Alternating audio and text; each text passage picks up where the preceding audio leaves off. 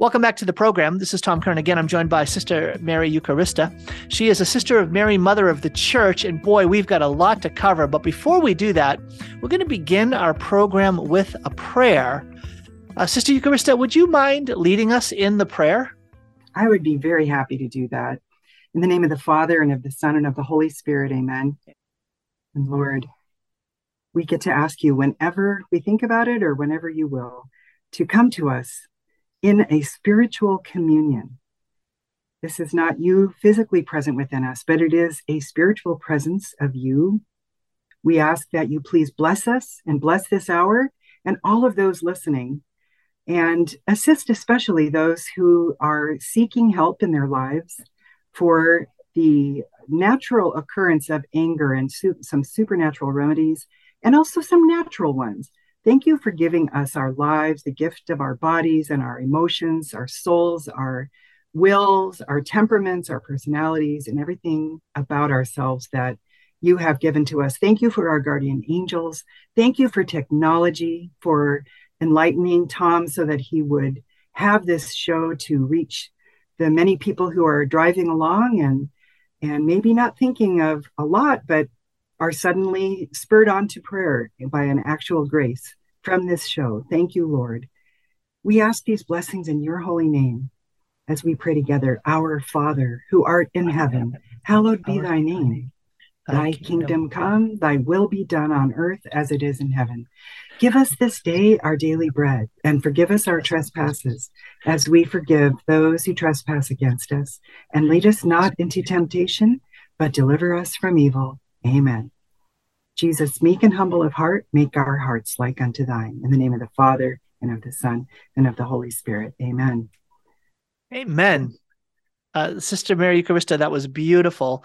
Um, Thank you. I'm going to have to get used to calling you that. I'm so used to calling you Sister Eucharista. So, uh, but your your religious name is officially, formally Sister Mary Eucharista.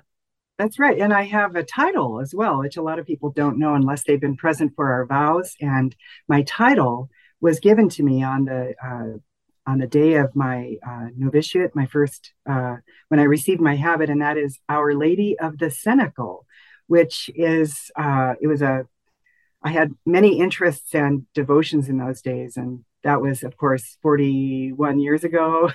It's a long time ago but uh, i've been a, nun for a while and um, our lady of the cenacle is actually uh, the blessed mother in her uh, spousehood of the holy spirit in her uh, receiving um, the holy spirit with the apostles and also and this was way before we founded the Sisters of Mary, Mother of the Church, or God founded it with us. So it's kind of a, a little, you know, God knows everything at the time that we don't imagine what could be in our future. It's pretty cool.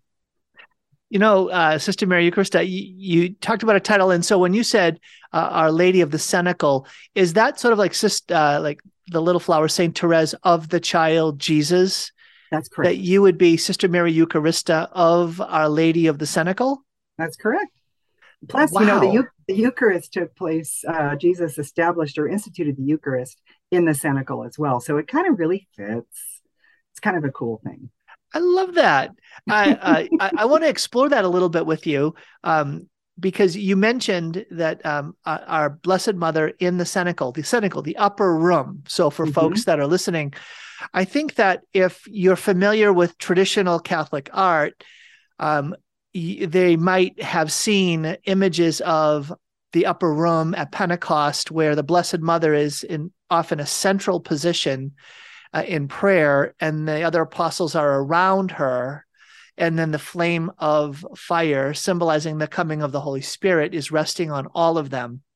But I think that many Catholics have not reflected that much on the role or the presence of our Blessed Mother in those days of uh, the first novena, the novena to the Holy Spirit, the from you know the from the Ascension, Ascension Thursday until Pentecost Sunday. Have you given much thought or reflection to the role that the Blessed Mother played in those days of prayerful waiting and novena for the coming of the Spirit? only every day. it's part of our charism. what well, we say in our charism, we're the sisters, is together with Mary, Mother of the Church, which is a reference to Mary being in the upper room with the apostles when the Holy Spirit, uh, you know, they were praying together uh, and with Mary, the Mother of Jesus. So we uh, honor her in that realm of her being in the upper room. I actually got to visit the upper room um, it it is you know our our it, when I was in the Holy Land this past September, uh, I was interested in um, very very interested in going to this beautiful place, and I had all these expectations and this huge set of uh, like what I was going to touch everything to, and all of a sudden I didn't realize, but our our leader brought us into the upper room before we even realized what it was. He kept explaining it as a kind of a different word and not the cenacle, not the upper room, something else. Anyway, I, I was like, just a minute, Father Kamal, is this is this the upper room? Is this the cenacle? He said, Oh, sister, you know, this is what the Crusaders built and what is believed. And I'm like, no, no, this is it. This is that room I always wanted to visit. I cannot believe it. This is my title. And all the pilgrims are staring at me like, sister is blowing a gasket or she's uh, I got something going here. There's a, a yeah anyway i was like I, this was this was passion i was so excited that this was the upper room and of course i knew it's the one the crusaders built over the the revered spot but you know it's the general spot where the holy spirit descended upon the apostles but frankly one thing i think we all need to remember and that's whether we're going to the holy land or not and that is that our faith brings us the descent of the holy spirit as we pray the word, you know, with the Acts of the Apostles. On Pentecost, we are experiencing that very event, and this is happening. And as we read scripture, this is happening. This anamnesis is occurring now whenever we are reading the word. And it doesn't matter if it's where the, you know, Crusaders built it or where the, uh, you know, where all my expectations were. The fact that the convergence of my faith with the place that the Crusaders built, with the reality that Mary is indeed the mother of the church, and she is central to this understanding of the Holy Spirit coming to us. In fact, when we invite her in, the Holy Spirit, St. Louis de Montfort says, is more excited about coming to our hearts when his spouse Mary is there. That's what um, it's a famous line from his book True Devotion to the Blessed Virgin Mary. Wow, that's uh, that's lovely, uh, sister. Now, I want to um, break open for the folks that are listening or watching this uh, this interview that we have. Mary, you are a, a, member of the Sisters of Mary, Mother of the Church, and, and we've had a chance in, in previous interviews to talk a bit about the history of your community. But I want to just focus first on just that charism and that understanding of the Blessed Mother as Mother of the Church, and um, and related to our lives. I'm a member of the Church, so um, for our listeners or, or, those viewing, what would be a, a way that they could experience the mothering care of the Blessed Mother in their lives? And, and maybe in a special way, connecting it to her spouse, the Holy Spirit. I think that there are uh, so many ways to do this. To hone in on one is kind of tough for me, but I'll go ahead and do it. Um, I think that Sister, we... if you want, I can give you three. Oh, you got three. Give me three ways. All right. How about that? Oh man, listen to you. You're like, getting like Father Spitzer here. He's got his three numbers all the time. Uh, so, all right. One way would be to uh, acknowledge Mary, the mother of Jesus. If you don't have a devotion to Mary yet, um, ask Jesus to give it to you because God the Father, God the Son, and God the Holy Spirit chose Mary Sokos, through which God would touch the world in his physical uh, hypostatic union, his union of Godhead and manhood. So Mary was already chosen. Mary had a choice to receive this great gift or to reject it. And she chose to receive it. She was living a life of virginity anyway with the Virgin St. Joseph, who was going to live this great life. And he and she had to change their plans. I think every time we find our plans changed for the kingdom of God, that's when we can unite with Mary, Mother of the Church. That's one of those times. Um, another time would be before Holy Communion. We could ask Mary to come into our hearts and minister to us.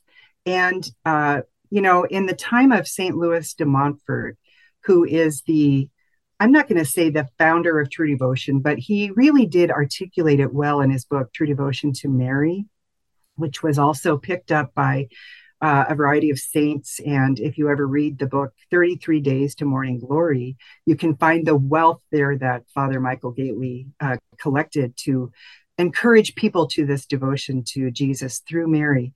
But before communion, welcome her in ask her to make the place awesome for Jesus. We don't have to clean up before Jesus comes, but it's a nice thing. You know, I remember one time a priest told me in confession, you know, you're you're very very neat about your sins. You're you put everything in order. You're telling me how you're, you know, going to work on this. You're doing all this. He said, "I have a suggestion and you can take it or leave it, but maybe you could just let Jesus into the mess."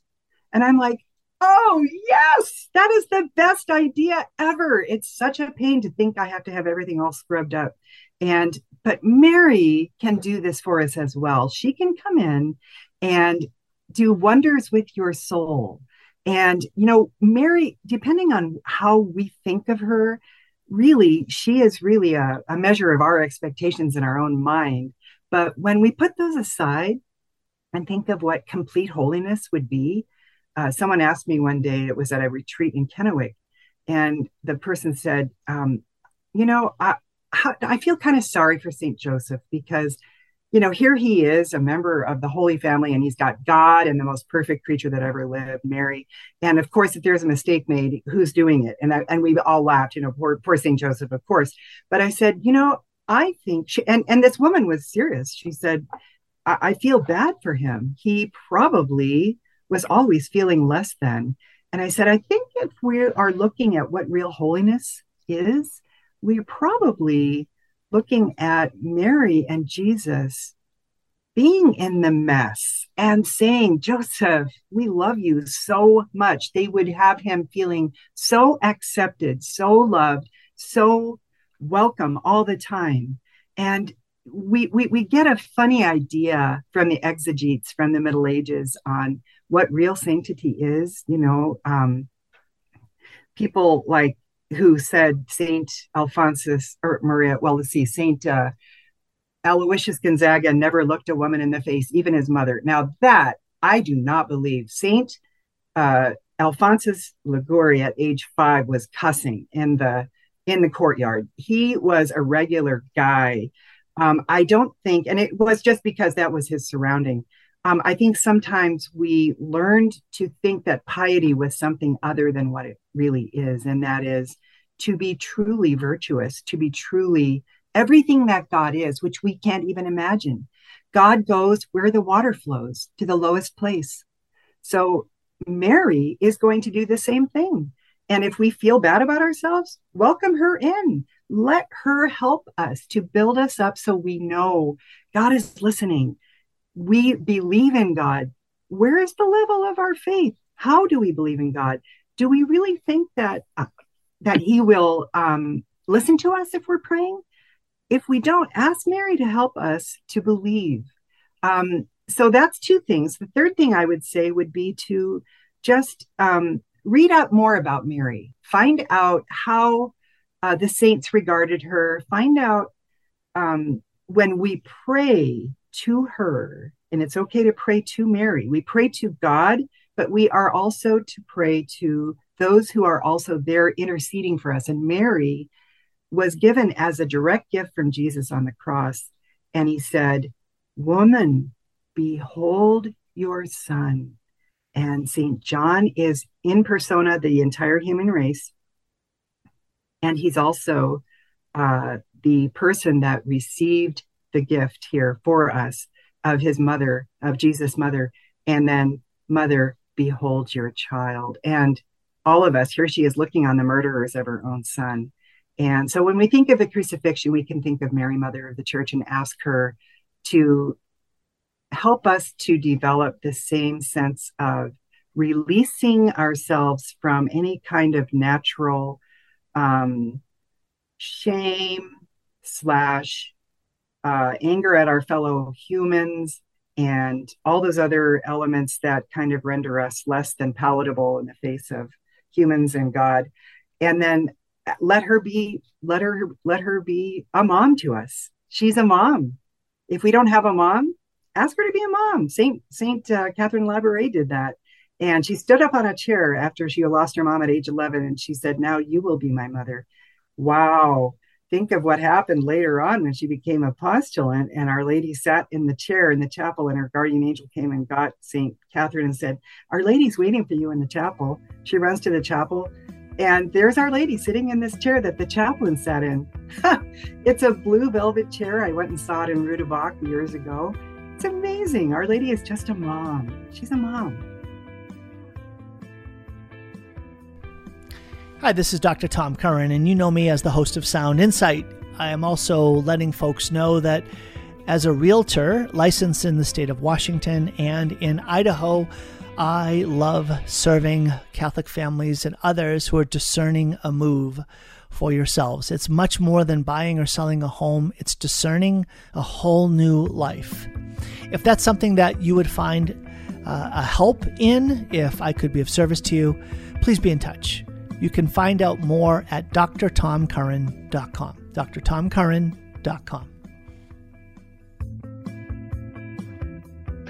You know, sister, uh, you said a number of beautiful things there. I'm talking with Sister Mary Eucharista. She is the one who administrates uh, the different events and retreats that happen at the Immaculate Heart Retreat Center here in Spokane.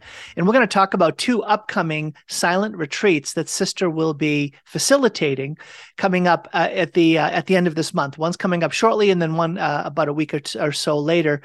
And um, Sister, you said that when we're getting ready to go to communion invite the Blessed Mother to come and clean up, to help you be spiritually attuned and ready to receive the Lord uh, uh, in the act of receiving Holy Communion. I think a lot of um, folks, it, they, it's hard to sometimes to wrap our minds around the idea that now wait a minute, if I make that aspirational prayer, if I turn and I and I reach out to heaven and I call out to the Blessed Mother interiorly, Mother Mary, please just just prepare, help me. Come come to me now and prepare my soul for holy communion. It's it's hard to fathom. There are 8 billion of us here on this earth that the blessed mother she's aware of me. She is a, aware of me personally and what's happening to me right now. And when i speak those words to her she actually cares enough. And and I, i'm not like i count enough that she she would actually come to me and perform some kind of spiritual blessing that will cleanse and prepare me. That is hard to fathom. Wow. I don't think it's hard to fathom at all if we are conscious of what jesus did when he gave uh, us to mary.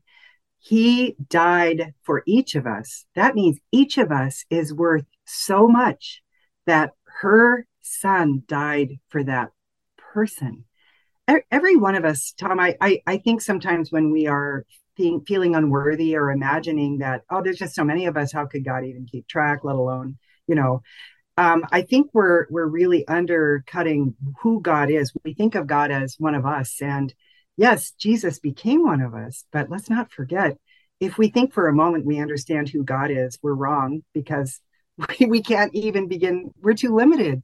We cannot fathom a limitless eternal divinity who is also our father, our loved one, and loves us more than we could ever guess and has taught us to love. Um, when Mary has been asked by one of the chosen, chosen treasures, and that's any human being on earth, to come and do a little favor uh, for the sake of her son. You know, every time we say her name, she says Jesus, according to St. Louis de Montfort. And we can't uh, you know there's there's no way we can overuse her help she's involved in us with us um, there's a an old priest named Père Lemay, I think in the 17 or 1800s in France, and he used to walk around with the Blessed Mother. He had a very he had kind of a a simple heart, and he loved Mary, and he looked up to her, and he was kind of gaga whenever he would talk to her. And one day she came and physically appeared to him and he was so unbelievably uh, I mean, he he didn't really talk about it, but sometimes he would murmur something, and people would keep an eye out, and they would see that he was, you know, in the presence of the Blessed Mother, and he would just ask simple things of her, like one day he just said, "Oh, Mother Mary, my." I think he had an affectionate name for her, but I don't remember right now what it was. Um, but he said, uh, "My feet are so big. I hate my big feet." Can't you just let me have little feet? I really want to have little feet. And Mary did. She gave him little feet. His feet shrank down. And it was like, it's like, oh, come on. You know, that's what some might say when they hear a story like this. But this is the kind of simple things Mary will do. How much more will she encourage a child of her own heart to receive Jesus better? She's a mom. She's looking at us. This unworthiness that we feel is not from god. This is this is part of the effects of original sin. Each of us is a baby at the feet of the divine father. We're curious. We're looking around. We're getting dirty. We're getting full of you know soot over here and chocolate pudding over there and we're a mess we think that because we're a mess God should just throw us out. But let's think about it. How many of us are going to throw our baby away if the baby gets dirty? No, this baby is of inestimable value. Each of us has so much value. We, we can never, it's one of the tests of faith of this earth. We can never put a price. Uh, you know who does know how valuable we are? That's Satan. Hmm. And he wants us more than we can ever imagine, not to give us a place of honor in his lower kingdom, but to persecute us more because we are God's treasures. Each of us, every human being, every human being. You know, sister, uh, you were talking about how we can approach the Blessed Mother uh, and call upon her aid uh, to be a mother to us. Um, I remember the story. I was listening to a talk on the Blessed Mother just recently, and it was "What does Mary want from us?" Something like that. And and this particular speaker, also a, a religious sister, referenced the uh, apparitions of our Blessed Mother at Fatima, and how Sister Lucia, whenever uh, at this point a ten year old girl, uh, whenever the Blessed Mother appeared, the first thing that she would say to Mary is, "What do you want of me?" What what are you asking of us? What do you want us to do? And so I'm going to put that in front of you. If we go to Mary and say to her, What do you want of me? What do you want me to do? What do you think Mary would say to us today? I think Mary would say, first of all, know that God is real and he loves you. And then she would say, when you are tempted, remember heaven and keep your eyes on the goal and ask me for help because God has given me all grace to to work with. Mm. When Our Lady appeared at Rue Bach and she had the figure of the miraculous medal, she put her arms out, you know, like this, and it was the the Our Lady of Grace with the graces flowing down. Mm-hmm. And some of the rays were light, some of them were dark. And St. Catherine said, Why are some of those rays dark? And she said, Because these are the graces that nobody asks for. Imagine this is an incredible gift to us to know that we have a full treasury of spiritual money waiting for us these are graces. Grace is something we can't see, so we don't value it. We're physical creatures.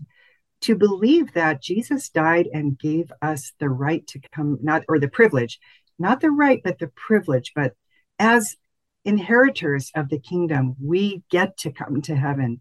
Grace helps us get there. Let's ask for those graces.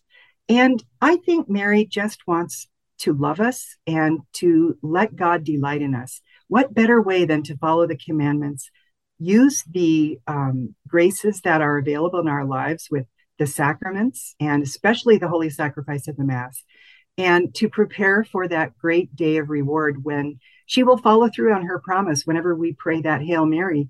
Holy Mary, Mother of God, pray for us sinners now and at the hour of our death. Amen. She is going to come. She's going to pick us up and say, You have been waiting a long time. Come on, let's go to the place where my son has prepared for you a kingdom. And let's go find your mansion. And she is right there with us. She's a mom. Oh my goodness, is she ever a mom? We can never forget it's all about Jesus. But whenever we call on Mary, she turns right to Jesus and she says, It's all about him. Let's go there. I love that. Well, I'm going to invite you folks uh, listening to Sister Mary Eucharista today. She's a Sister Mary Mother of the Church. She also directs retreats and retreat programs at the Immaculate Heart Retreat Center in Spokane, Washington, on the South Hill. It's a beautiful grounds. I've been there a number of times, and Sister is leading a couple of um, retreats. There's a silent day of prayer coming up, as well as a 24 hour retreat for men and women. But sister, when when I think about the reality of um, coming to the Blessed Mother or coming to know and believe the the gift of of the love that God the Father has for us, that He's poured out to us in Jesus, that He wants to stir and make alive in us through the gift of His Spirit. Um, the striking image that you gave of graces that the Blessed Mother um, has available to us through the dispensation God has established that are not received. I think that there are things blocking on our side. And it leads us front and center to the theme of this silent day of prayer coming up in one week, a week from today, Wednesday, January 25th from nine in the morning until three in the afternoon. You have a day of prayer on the trouble of anger, the trouble of anger. And I think about blockages to grace. I think I think anger can be one of those. And sister, you're, you're really good at marketing because the title of this day of prayer is awesome. Pow! I did it again. Pow! I did it again. Did you come up with that, sister? I did. I, that is I, awesome. I, I am a, I mean, anger and I are old. Uh, I'm not going to say enemies because anger is somewhat necessary in our lives. And I remember uh, when I was younger, I had some very raw anger, but I know too that as a, um, as an adult, as a sister, I kind of froze out that anger and I did not. I stuffed it down, thinking, "Oh, I'm going to die a martyr," and uh, you know, it doesn't matter how angry I feel right now. I'm just going to put it away because I don't know what to do with it. And so I kind of got into a frozen mode where my anger had turned to to ice. It was really not a good scene in a psychological way. However, I began to understand uh, through my under through my prayer life, through my um, through my formation as a religious, through the spiritual reading I was doing, through the um, high school kids that I, I taught high school for 23 years and juniors and seniors. I mean, one time I found myself in between. I don't I don't know what I was thinking. One of the kids came to my office one afternoon after school and said, "Sister, uh, there's trouble out on the playground. Can you come?" And I said, well, where are the teachers? And he said, there's no teachers there. I don't know what had happened, but somebody got their their wires crossed. And I ran out, and sure enough, there's two senior boys, and they're ready to fight. And the entire school is surrounding them, kind of like, no, you know, I could hear it from a distance, and I'm like, oh no. And I knew who these guys were, and I I knew why they were fighting.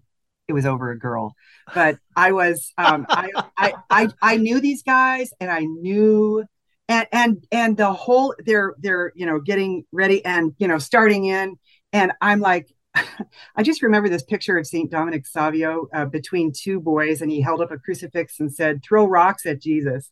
If you're going to throw rocks at each other throw rocks at jesus. And saint you know saint don bosco of course was so proud of him. But i never i never thought of the reality of saint dominic savio holding a crucifix between two angry beasts why do I say angry beasts? Because I did not realize until I got in between them that these guys had no rationality going on at all. And I just, I, I got there and I, I went like this and I realized, boy, was this the most stupid thing I've ever heard. And so I said, so and so, go get father so and so.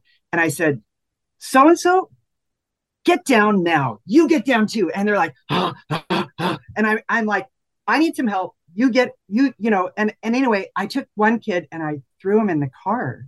Now this totally I, I i was so surprised at what was going on here but i acted fast. I'm not sure i don't think i did the right thing. Actually it turned out. So i had angel power working on my end but it was so frightening just for one moment when i felt the heat and the red hot pa- impassioned beast like lack of rationality on the part of these two boys. Uh, I mean, they were 18 year olds. So um, it was in the raw, Tom. And after I threw the kid in the car and he was sitting there and another couple kids were holding him down. And I was just like looking around. And later he said, It took me a little while to realize that you were standing there. And second, that you had thrown me in the car. And that was probably the best thing you could have done because I I was going to kill that other guy. And I said, but why would you want to kill a fellow student? He said, I don't know. I, I don't want to kill him, but he did take my girl and there was no thinking going on. And I said, okay, wow. That introduced me to the actual, like, I had been angry, but never to the point of not being able to think at all. And I think that some people find this every day. And it's something that is a friend to them because maybe they've been frozen. Maybe they've been disheartened at the fact that, man, you know what? I am so sick and tired of being frozen or being the kind of victim of someone else's um, injustice. And I tell you, you know, as it gets hotter and hotter, I'm going to get back at him. And finally, you know, you hear of people, you know, death happening because somebody got so angry after so much bullying and blew somebody away. Now that's an extreme, but honestly, it's happened uh, right here in our town uh, multiple times. It happens probably every day somewhere in the world.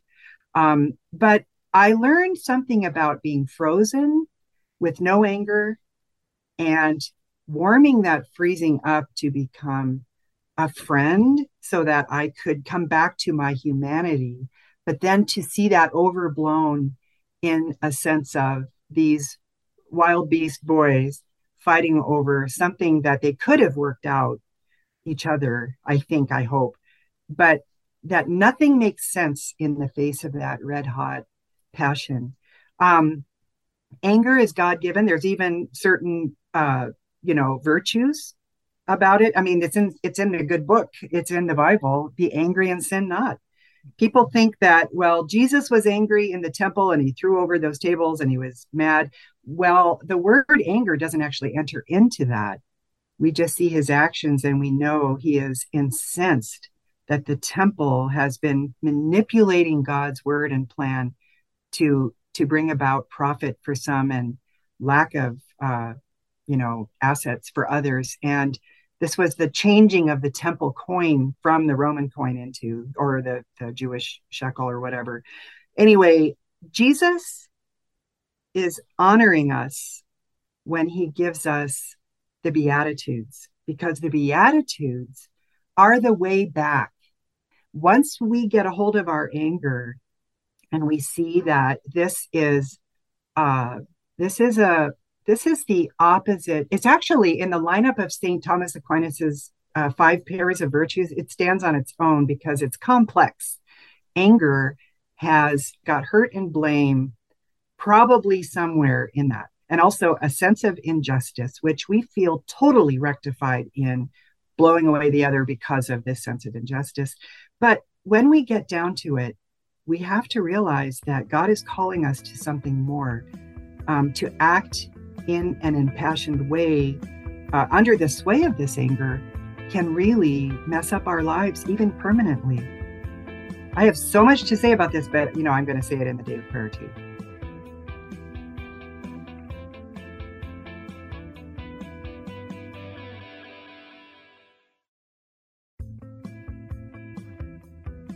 Sister Mary Eucharista today on the program talking with me about her upcoming uh, silent day of prayer. It's happening in one week. And sister, the, the theme is on learning to to deal with anger. Pow, I did it again. Um, how does anger live in our lives? How do we live well with it? How do we allow the Lord to cleanse us of hurt and blame that triggers angry responses that we're, we're ashamed of, that we feel terrible. Why did I do that? Sister, I, I'm going to um, I'm going to share a quick story about the connection between silence and healing. Uh, my spiritual director um, was uh, wanting me to deal with loneliness, and um, and so the manifestation was that at ten o'clock at night, when I was in the seminary, I would go down to the refectory and make a peanut butter sandwich, and I didn't know why because I wasn't hungry. And he said, "You have to learn to feel what you're feeling." So just sit in silence. The next time that you feel prompted to go eat something, just sit down and just ask the Lord to give you the grace to feel what you're feeling. And I can remember that as I did that, I began to experience this tremendous, like even intense, overwhelming experience of loneliness. And I didn't like it. And all of a sudden, I began to realize, oh, wow, I was trying to stuff, I was trying to fill up the experience of loneliness through eating food. But I didn't know that. It was unconscious, it wasn't rational. And so it was a really powerful way for me to sit in silence, to allow the Lord to come out into the open and bring me into contact with places in my heart where I was acting not out of a healthy place, but out of uh, something that was like a, a, a deficit within me. Is there something that is analogous to that when we think about um, what you're going to be doing with um, helping folks re- reflect on anger in a place of silence? Yes, Tom.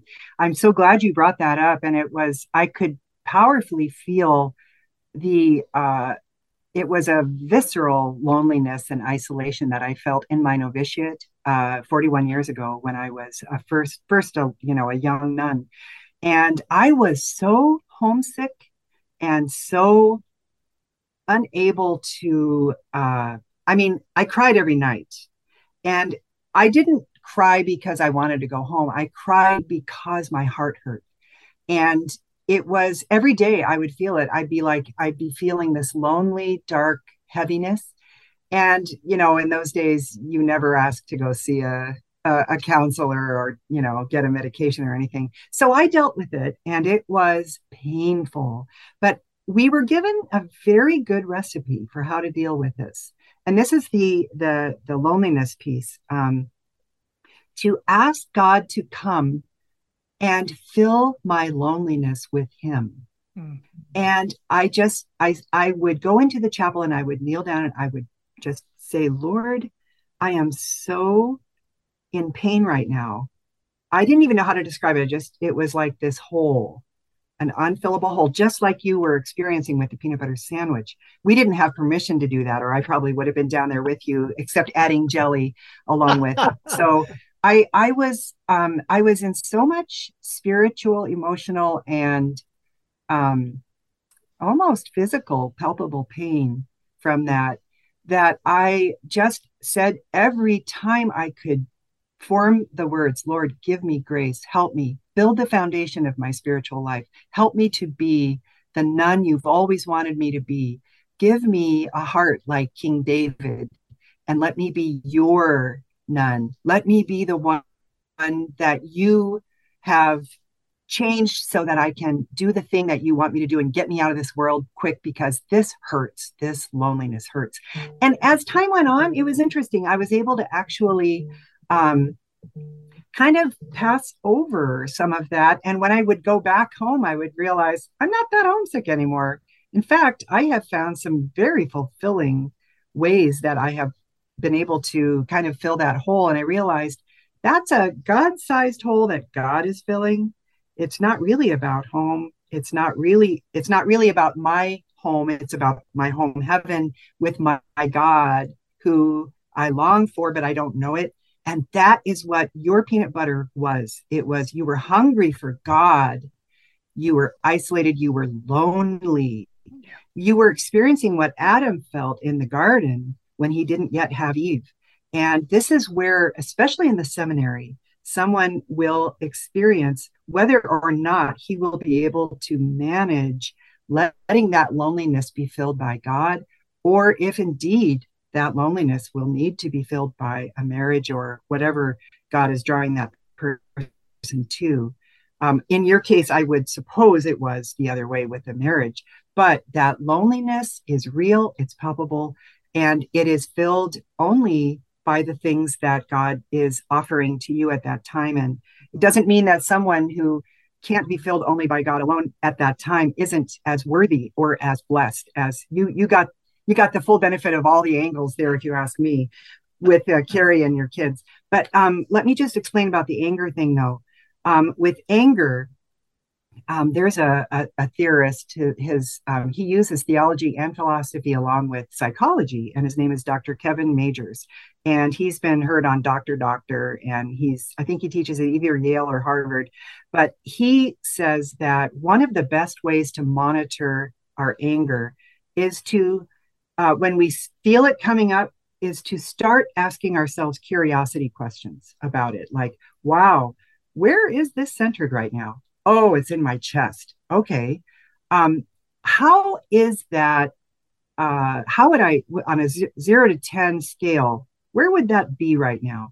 These are curiosity questions that take you out of the um, passion impassioned irrational state and into a place of thinking, we can't think those things when we are in that impassioned state. So by the fact that you're actually going into that curious place, uh, or that place where you are uh, exhibiting, uh, you know, thoughtful thinking questions, you can't be in them both at the same time. Another thing you can do is actually breathe through your nose, believe it or not.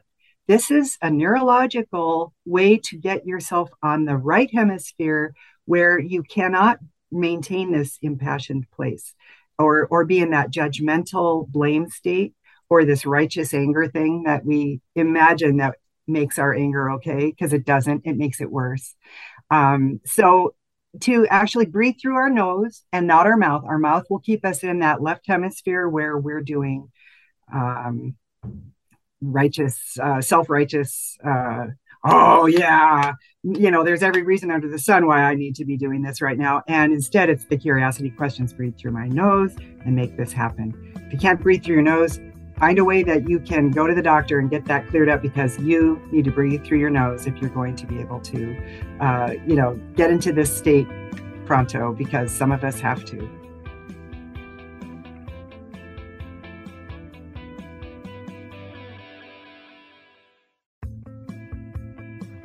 Talking with Sister Mary Eucharista today about her upcoming silent day of prayer on the trouble of anger, and it's entitled Pow, I Did It Again. There's a website where you can go register for the retreat and get lots more information. It's the it's the um, it's the website for Immaculate Heart Retreat Center. And here it is right here. It's ihrc.net, ihrc.net. And if you click on the events page, it's going to take you right to Sisters uh, page uh, event here.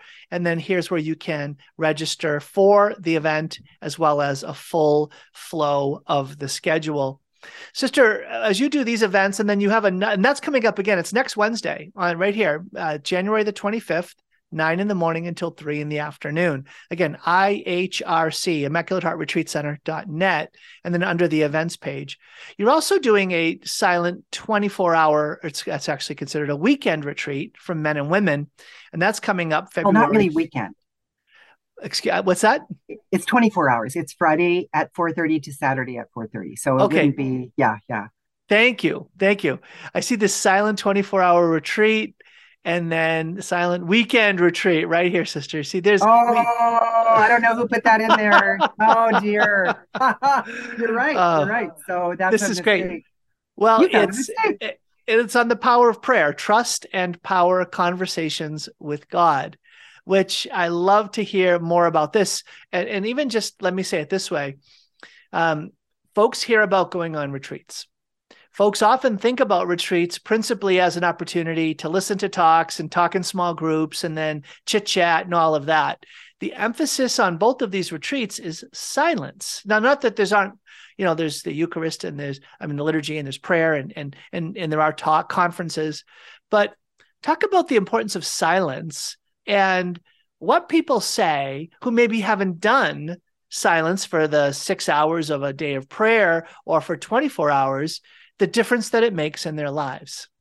Well, the first thing I was told in the convent was, "We are quiet here, so you know you don't uh, chit chat with your neighbor or you know run around the house or talk loud. Everything is in a more quiet tone, and people are restful and peaceful in even daily duty." So when I first started being silent, I used to think, "Oh boy, it feels like a timeout." I don't like it at all. And it took a few months before someone said, Well, we aren't quiet just to be quiet. We're quiet so we can let God speak. And when I heard that, I was like, Oh my goodness, that is a complete switch because I don't know how I missed that one, but I just hated having to always button my lip. And of course, you know, I was a chatty Cathy. I will say that now I really value silence, even though I still am kind of a chatty Cathy. But I, uh, I'm a, a, chatty Eucharista. But I, um, I, I understand how silence can bring us to ourselves in a way. In fact, silence can bring us to a state of contemplation, which Aristotle says is the highest mode that a human being can attain um, and the closest to the divine, the unmoved mover, who he recognized as the, the creator, but uh, didn't know him as our our Christian God. He was uh, before Christ. But uh, I think that in the advice that your spiritual director gave you when you were eating a peanut butter sandwich at, in the kitchen at 10, 8, 10 p.m., I think I think this silence is an aid to, as I just said before, bring us to ourselves. It's like looking in a mirror.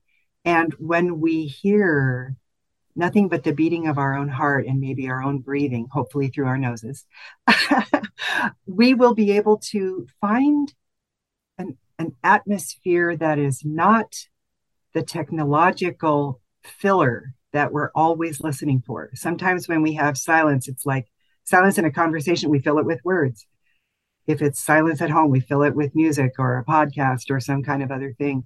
When we're in the car, fill that thing. You know, turn on the radio. Well, in this case, it's a good thing uh, because you're you're picking up Catholic radio.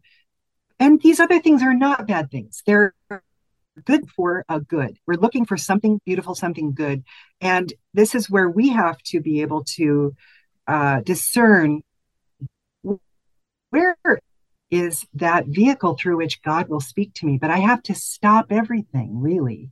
If I just continue on and, you know, I'm I'm I'm talking in my own head, that's not silence. Silence is where you can be in a place, typically a place you don't know or that you're not at home. And you will be in a desert spot, just like Jesus said, come away to a desert place. And that's where he talked to his father you know, Jesus probably had chatter going on. This wasn't, you know, it's like, oh boy, what am I, you know, after you watch The Chosen, which is just such a wonderful display of, of a, a, new way to see Jesus in a very human manner and, and see the personalities of these apostles. Uh, very frustrating, uh, to say the least, because of, you know, but Jesus had infinite patience. Um, I think that silence enables us to do, as St. Thomas Aquinas says, to ev- within everything within us to have patience, but everything outside of us to have charity. Everything within us to have patience, and everything outside of us to have charity. And charity is actually following God's law because that's the law that keeps us friends with God and friends with humanity. Uh, but also to be patient with ourselves because we're really like little unchecked children inside and sometimes we just need the quiet to reconfigure, re rebalance, reboot what we are doing, which is getting to our home, which is heaven.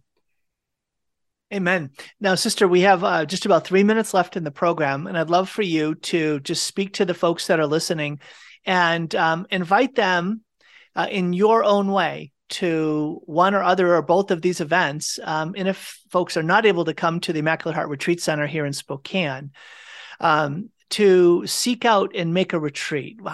This is your chance. Let's give them an, a specific invite. Thank you, Tom. Yes, a retreat is something that people either you've had experience, you haven't had experience with retreats. If you're not a retreat going family, maybe try it out and see if it is something that will appeal to your heart or bring you back to yourself. If you wonder about whether your grandchildren are going to know Jesus because of the world and the flesh and the devil, these three obstacles to grace, if your own children have stopped listening uh, to the word of God or have not practiced their, their faith in a while, this is where you can go to get yourself back. It's not in haranguing them, but in quiet prayer that you're going to be able to invite them back through the word of God speaking somewhere in their lives. We affect the world by what we're doing. And retreat ministry is a kind of encounter with Jesus that cannot be achieved in any other way. When people say, come to this one day retreat, Actually, that's a misnomer because a retreat needs to be at least 24 hours because you need to sleep on it in that place, in that desert place where Jesus is talking. That would be the other thing would be more of a day of prayer or a mission or, or a conference. But a retreat is something that you are actually investing in something 24 hours or more to change your life on a certain level and encounter God in that place of discovery not only will you discover more about God, but you may discover more about yourself and maybe how to hear Him and how to listen, which is really uh, part of our spiritual walk. This is how we get on this completion of our journey. Maybe even to think, what will I have wished I had done when I'm on my deathbed? That's not a morbid thought. It's we're going home. And how will I have wished to have spent an extra day of this life, if not on retreat. I invite you all to come and experience this most wonderful thing because it is something that can change your life. It changed mine. It changed Father Thompson, who became a priest on a retreat here at Immaculate Heart, and it can change many more lives. It not only a state of life change, but maybe a change for the better because God only wants to bring you happiness. If you're not happy, come on retreat. I love that. That's Sister Mary Eucharista joining me today on the program. Whether you're watching this uh, online or you're listening on Sacred Heart Radio, it's a real gift, Sister Eucharista, having you on. I do encourage you folks, ihrc.net, Immaculate Heart Retreat Center.net. You can go under the events tab and you can come up and get in contact with her for the day of prayer or for the 24 hour retreat. And also, there are sponsorships. If they need to get uh, like uh, a scholarship for that, they can call at the front office and get a form and get a, you know, if they can't afford it, where that's not an impediment. Oh, that's tremendous. So, again, you can find out that information by going to ihrc.net. Sister Mary Eucharista, thank you so much for being with me today on the program. You're very welcome, Tom. God bless you and everyone listening.